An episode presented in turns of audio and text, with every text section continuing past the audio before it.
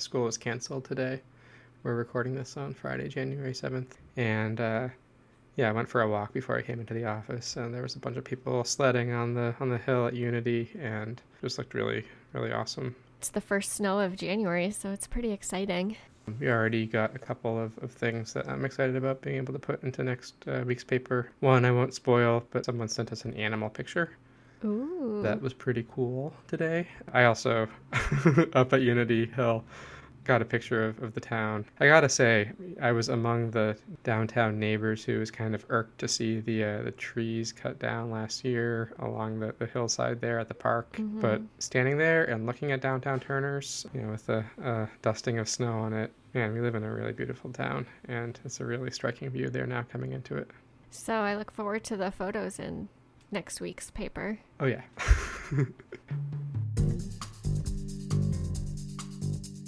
Welcome to the Montague Reporter podcast. My name is Sarah Brown Anson. I'm the host and producer. And we have Mike Jackson with us, who is the managing editor of the Montague Reporter newspaper. Hi, Mike. Hi, Sarah. Thanks for doing the podcast. I really enjoyed the bonus episode that just came out about the, the redaction project.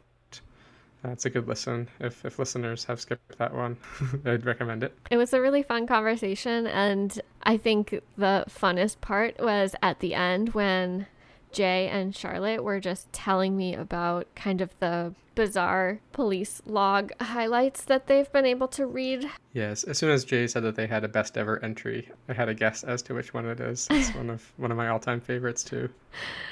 Go give it a listen. It's a good one. Okay, so let's start with the happier story that ran on A1 in this week's January 6th, 2022 edition. There are four proposals to reuse the old highway garage that's currently owned by the town of Montague. Um, and they're all laid out in a fairly detailed way in the story that Jeff Singleton and you wrote. So I was hoping that we could kind of lay it out for listeners, the four possible scenarios. Yeah, um, I got to say we could have gotten this news a little earlier. The the bid opening was a few weeks um, ago in December, but uh, it went before the Capital Improvements Committee this week because they've been appointed to kind of be the screening committee to, to screen proposals and make a recommendation to the select board about them. So uh, we got a real good presentation and, and some of these people discussing them. They haven't made any decisions yet, so it's like a, a story about an open process Mhm. right now. Yeah, and I, I kind of like that the paper is being so proactive about it that we get to hear about the whole process kind of from here on out. Right. There, there was a point um, early on in my involvement in the paper when Chris Lasana was the editor in chief and I was the, the managing editor, uh, backseat driving, and the two of us at one point looked at you know the past maybe months worth of front pages, and we just realized that we kept taking photographs of buildings and putting them on the paper, and we're like, maybe this isn't the most interesting thing. So it- it's funny. Our our A one this week, you know, is just a photo of a building. I try to not do that anymore. Like you know, three different photographs of, of the exteriors of buildings, but it's a partly, you know, one of the main themes of um, of this town being a place where there there was so much activity that happened that used more space before, and dealing with the the legacy of that decline, dealing with a lot of abandoned buildings, and hmm maybe more ideas about how they could be reused than there is capital to, to put those ideas into practice. So, you know, this is a, a tension that we're seeing right now really acutely over the Farren Care Center in Montague City, which was in use up until very recently. And I think that there's a lot of shock and surprise in, in some sections of the community that the nonprofit that owns it um, is, is planning to demolish it. We say it would be $25 million to get it up to code. And, you know, the responsible thing to do would be to knock it down. And we were also looking at the, the Strathmore complex, um, the, the mills that the town owns between the, the river and the canal. A section of that complex is slated for, for demolition. So this is a big background anxiety of everyone who's kind of involved in civic life in town. It's like, oh no, another building. So hmm highway department got a nice new building up on the hill, but you know, oh no, another building. Um, so that's all the setup, and um, that's why it's such a happy story that there's like four proposals. And my reading of them, I think, just like everyone on the committee, was like any one of these proposals could actually be be viable. Yeah, it did seem like a couple of favorites were starting to emerge from the four proposals, but we don't really know what's going to happen from here on out because they haven't chosen one. Yeah. Do, do you want me to run through them actually? I would love that because I just read this article last night and I was like, oh, this is really fun to think about. Yeah, and I think that they kind of also represent a diversity of what the business is. I'll just run through them in the same order as, as the committee read them and our article wrote it. One came from Chris Kuchar, who's the president of Kuchar Brothers Painting. He's like a third generation owner of that company and owns a bunch of property downtown and he owns already a lot of the, the buildings down near the highway garage. He owns the warehouse next door as the main base of his own business's operations and then a lot of those little buildings where Simon Stamps is and Brick and Feather, those are all all his buildings. So it's kind of like this was a monopoly board, you know, it'd be like getting the, the last one on the on the one of the colored rows or something. He's proven he could do it. He would put it to productive use, I would imagine. The the committee sounded like that was also their take, but it just wasn't nearly as detailed as some of the other proposals. So I think their interest was looking a little more excitedly at some of the other ones than that. Second one came from New England Wound Care. This is, you know, a medical company. It's owned by uh, this guy, Dr. Sohail Wayan, and I'm not sure if I'm saying his name properly. So, Dr. Wayan, if you're you're listening, um, I apologize. Uh, let me know.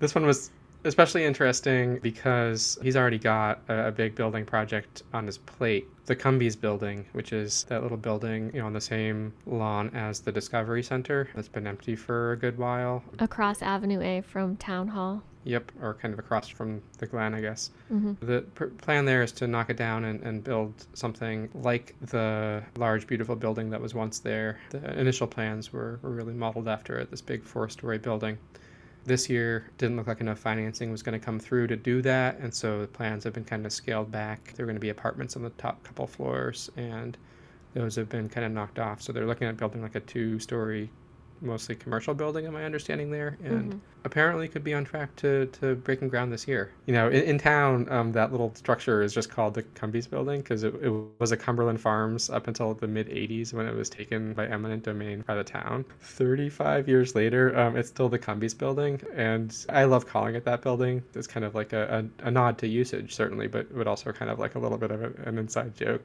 assuming that this building gets built, I kind of want to like call it like the building that's where the Cumbies used to be. his plan for the highway building is first to move two of his companies in there more immediately for a little while before that other building is done, and then move those folks over and then redo the building to be not a cannabis, it was emphasized, but a growing facility, like an indoor facility for growing microgreens and herbs and have it on solar power. Cool. You know, I think that there was a lot of interest in that and also a lot of curiosity or concern or due diligence about the whole plan to, to juggle those two projects. The third proposal came in from Nova Real Estate, which is the same two principles as uh, Nova Motorcycles and Turners.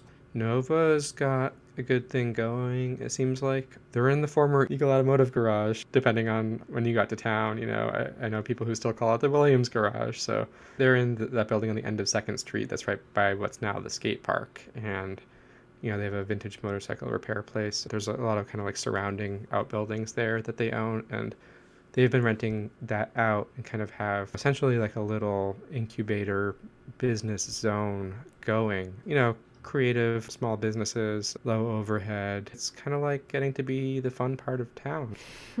Nova has also, you know, now owns that lot that's across from them over there and are planning to build a building there and have it be kind of like mixed of what they're already doing and then a little bit more like maybe light manufacturing stuff. So that would be kind of like their second building and then the highway garage, they're basically saying we want to keep scaling up this concept even beyond that. They had some letters of interest from tenants. They really, you know, had their ducks already getting lined up over what it might look like you know they were calling it like Nova's campus, which you know is a is a big word for a small town, and I think that there's a lot of questions the committee seemed to have about that. You know, I think that there's also questions about if you're already doing this other project, how would they fit together? Maybe one of the differences being that said other project isn't on a town owned property. Mm-hmm. And then rounding out the whole thing, Powertown Properties, which is Dave LaRue. He is a landlord, owns a bunch of properties in the area, has a couple of businesses, including a coffee roaster in that former Chicks Garage building on, on 3rd Street He was talking about moving his coffee operation over there, changing one of the outbuildings so it would be kind of like a snack parlor kind of thing, um, facing the bike path, which I thought was interesting. Yeah. Nova's been doing a similar thing over out of their building. They've got a snack parlor going out of a window on the side, so it's a cool model. He was talking about putting vintage cars in there and having a car museum, car shows, a bike parade, music, stuff like that. His proposal was long. It didn't seem to grab the committee members' attention that I heard as much as the new care or Nova proposals, but everyone talked about it like we've got four things that look like any of them could work. Mm-hmm. So many ideas and positive possibilities, I guess, for that building. Does it seem like this building is in reasonably good shape? Is that why it has attracted these four proposals? I would assume so. I haven't been in there except to go in and pick up my recycle bins or trash stickers or whatever back when it was the, the highway garage. The town had put it out under an RFP like last year, I guess, maybe even earlier than that, and didn't get any hits. They did a walkthrough with a bunch of interested people, but the problem at that point was that they were trying to put it out before doing what's called a phase two environmental assessment mm-hmm. to look whether it's safe and clean or if there's going to need to be like substantial investment in the cleanup. You know, I talked to I think at least one person at the time who was interested and was, you know, mad that they were trying to do that. And I remember someone wrote a letter in our paper saying, come on, the town should really do its, its side of things. And I don't know. I mean, I think it, it kind of made sense, like, you know, put it out and say, you know, you'd have to do this, but does anyone want to? So that, you know, if there was someone who wanted to do it, it wouldn't have to be on, on the public dime. Mm-hmm. You know, they didn't get any bites and did an assessment. It's clean, clean bill of health. Certainly all these people have been in it and think it's viable enough for a rebuild for whatever they want to do. Just a little bit more information about the building. It's 11,250 square feet, so very large. It currently contains offices, a lunchroom, several small car garages, and one large multi bay garage. And it sits on 0.87 acres, so almost an acre. Well, now you just spoiled the rest of the article. so, yeah, readers can check it out. There's a lot more information in the actual article. This is like such our bread and butter news. And, mm. you know, I'm sorry if like this is like the boringest thing for some people, but like, well, people actually want to do a thing with the building. Yeah. And some of the proposals are things that could really like affect how the neighborhood feels. As someone who lives here, these things end up being really, really something important to watch. And as someone trying to put out a newspaper, I like that there's a, a, good meaty process that people are wading through trying to make these decisions that, that you know we can spill more ink trying to follow over the next weeks and months and you know potentially years.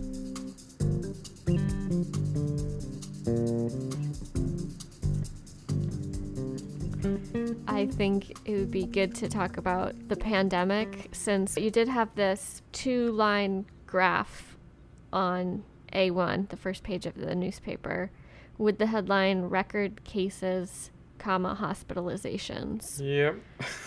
Do you want to talk about what it depicts? What's pertinent here is that when cases started going up dramatically in November, you know, I started putting those graphs in the paper, putting them in more prominent spots so that people would see them. And that's been kind of my practice of like, well, what, what does a newspaper do? You know, like if there's people who want to modulate the level of risk that they want to take in their behavior, they want to do that based on a feedback of how much this thing is out circulating. So when it goes up as kind of like part of society's little little feedback system. It's our responsibility to you know signal that like hey hey heads up you know it's going up. Maybe if it's really going up, you know I put it on the front page so someone's just like in the gas station and sees it on the news rack, they're like oh man uh, yeah I didn't realize that. Okay well I guess that's good to know. And then in November you know I got some pushback because people are like, you're really like doing people a disservice by just reporting on, on the case count. This is a different situation.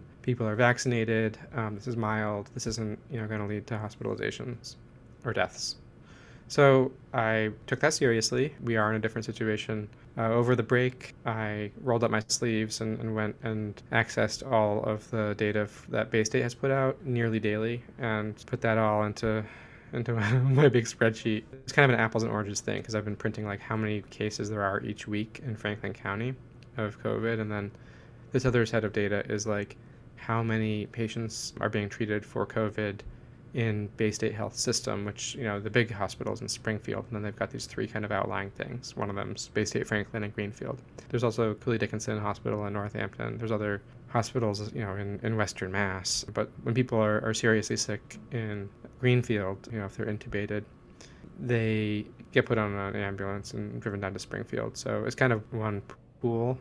That number although it was first lagging behind this Omicron related spike, has now also been rising dramatically.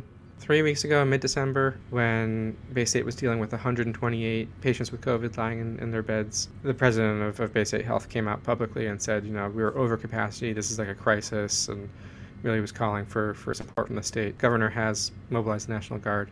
That was three weeks ago.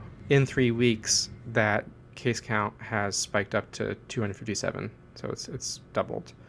They have all this expanded capacity down there now. They have this whole outdoor triage thing set up, and but I Lance at today, since I put the paper out, and it's still going up. The rate of hospitalization is lower, but okay, that's the news. And now we're getting into like Mike Jackson's like soapbox. But, like, if the point of flattening the curve is so that we don't crowd out any other medical care from our healthcare system, we are still at the point now where we need to do that. So, folks who are like, "This is milder," everyone's gonna get it. I'm vaccinated, so I won't get it that bad. Whatever, I'm just gonna get it. I'm gonna be sick for a week. I'll be fine. That's fine, but like if we're collectively making that decision, we are like collectively disabling our entire like medical response system by doing that at the at the rate that we currently are. So, you know, I know people are taking things seriously. I know a lot of people have also made a decision to live their lives. I think we should just be clear that the effects of it are, are that that second line is going up and that there's a third line that just in terms of sheer numbers is also going to be going up soon. The third line being deaths? Yeah, I mean, one of the reasons that the deaths relative to how many people are being hospitalized has been low is that we have better treatment for people who are seriously sick. You know, when this thing moves into the lower respiratory system and really becomes systemic and gets in people's blood, and, and you know, I'm not a doctor, we have so much more than we had a year ago to deal with that and treat it and save people's lives. And that's like really great. Like that's part of like the, the positive story of this pandemic is is you know how quickly it's it's moving our medical expertise forward as a society. And, and that's going to end up having spillover repercussions to all kinds of therapeutics for other diseases right? But like not if the hospitals are full you can't count on that factor anymore if, if you just literally can't get a hospital bed for someone who's seriously sick deaths in Franklin County attributed to COVID and the official count have been steadily one a week, and last week went up to four. So we, we don't want that to go up, or I don't want it to go up. I mean, I guess that's like biased opinion or something, but like, yeah, I don't want people to die who don't have to die. I think anyone would agree with that. I was also hoping we could talk about the other aspect of the way towns are dealing with COVID, which is trying to buy rapid tests. I know Montague is doing it Leverett is trying to do it, and it just seems utterly confusing for everyone involved. Everything shifted to, to testing, and especially rapid testing, and then all of a sudden there's you know a serious shortage of, of commercially available rapid tests, and part of that is there's big government requisitions, but know uh, the whole thing's a mess. Yeah, it's a complete mess, and like town administrators don't know how much the tests cost or the format that they will come in. One person said that if they're ordering 500 tests, they don't know whether it's going to be like individually packaged 500 tests or like one big package of 500 tests that are like not easy to distribute. Yeah, they're still doing you know PCR testing over at, at GCC. I haven't been over there recently. I've heard anecdotally the line is getting longer, which makes sense. Yeah, you can still get in and out in 20 minutes. Good to know. I heard I heard a couple complaints, but you know. I mean, I'm sure those complaints are legitimate, but I'm also like really grateful to have free testing available close to home. Yeah, it'd be nice if everyone has access to these tests. You know, I ordered some for pretty cheap in December, I think right before the, the real demand. this is the benefit of being a newspaper editor and staring at these lines going up um, on my screen. I think right before the demand crunch happened and, mm. you know, got it. And then I think like a day later, they were not available anymore online. But the federal government had a deal with Kroger's and Walmart to sell X Now two packs for $14 listeners can fact check this, but I've heard that you know it costs roughly 80 cents to manufacture these tests, and both of those companies have very extensive distribution logistics networks. So they had a deal for a period of time to not price gouge. Um, that expired this week. So Kroger's went up immediately from 14 to like 24 bucks for those. And people are selling them for like $70 on eBay. Are you serious? Yeah, I have some very ultra feelings about price gouging. Ultra? yeah, in terms of what the consequences should be. But I think that it's the equivalent of war profiteering in, Mm. in my book, but uh, that's what we got. hmm And then supplemented with free ones that come down through the federal to the state to the municipal governments, which is like going to be such a complicated system to, to figure out. Mike, I'm hoping you have a light and funny non sequitur. I'm sure you do, right?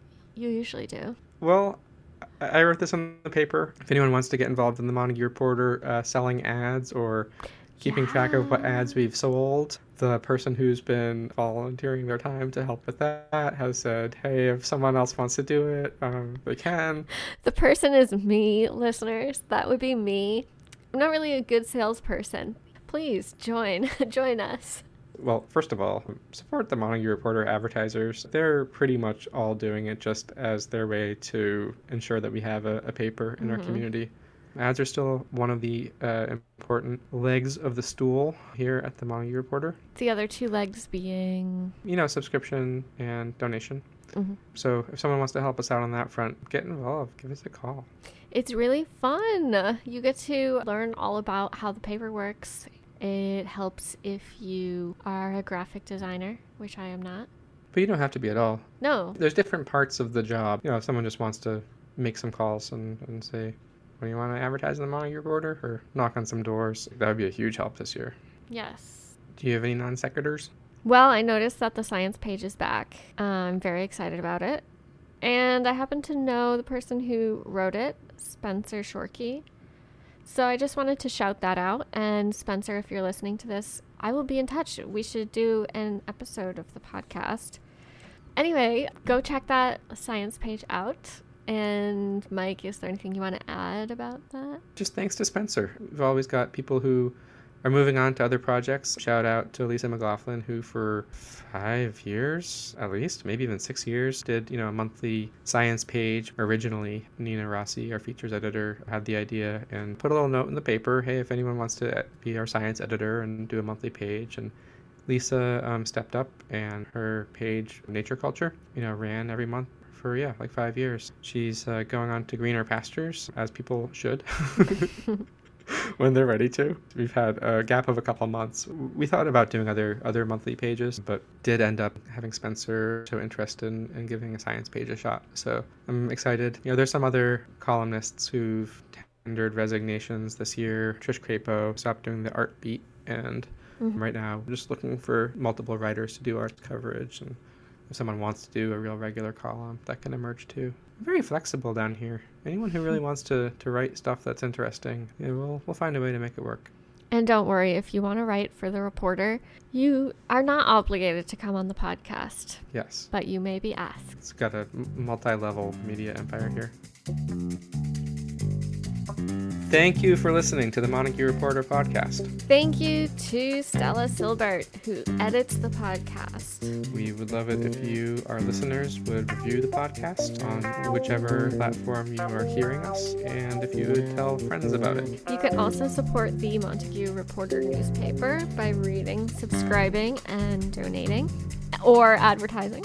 The four legs of the stool subscription, donation, advertising, and reading. Thanks to Blue Dot Sessions for the music. And thanks to Greenfield Community Television for technical support. We will have more podcast episodes soon, so if you are withering away in isolation right now, you have this to look forward to.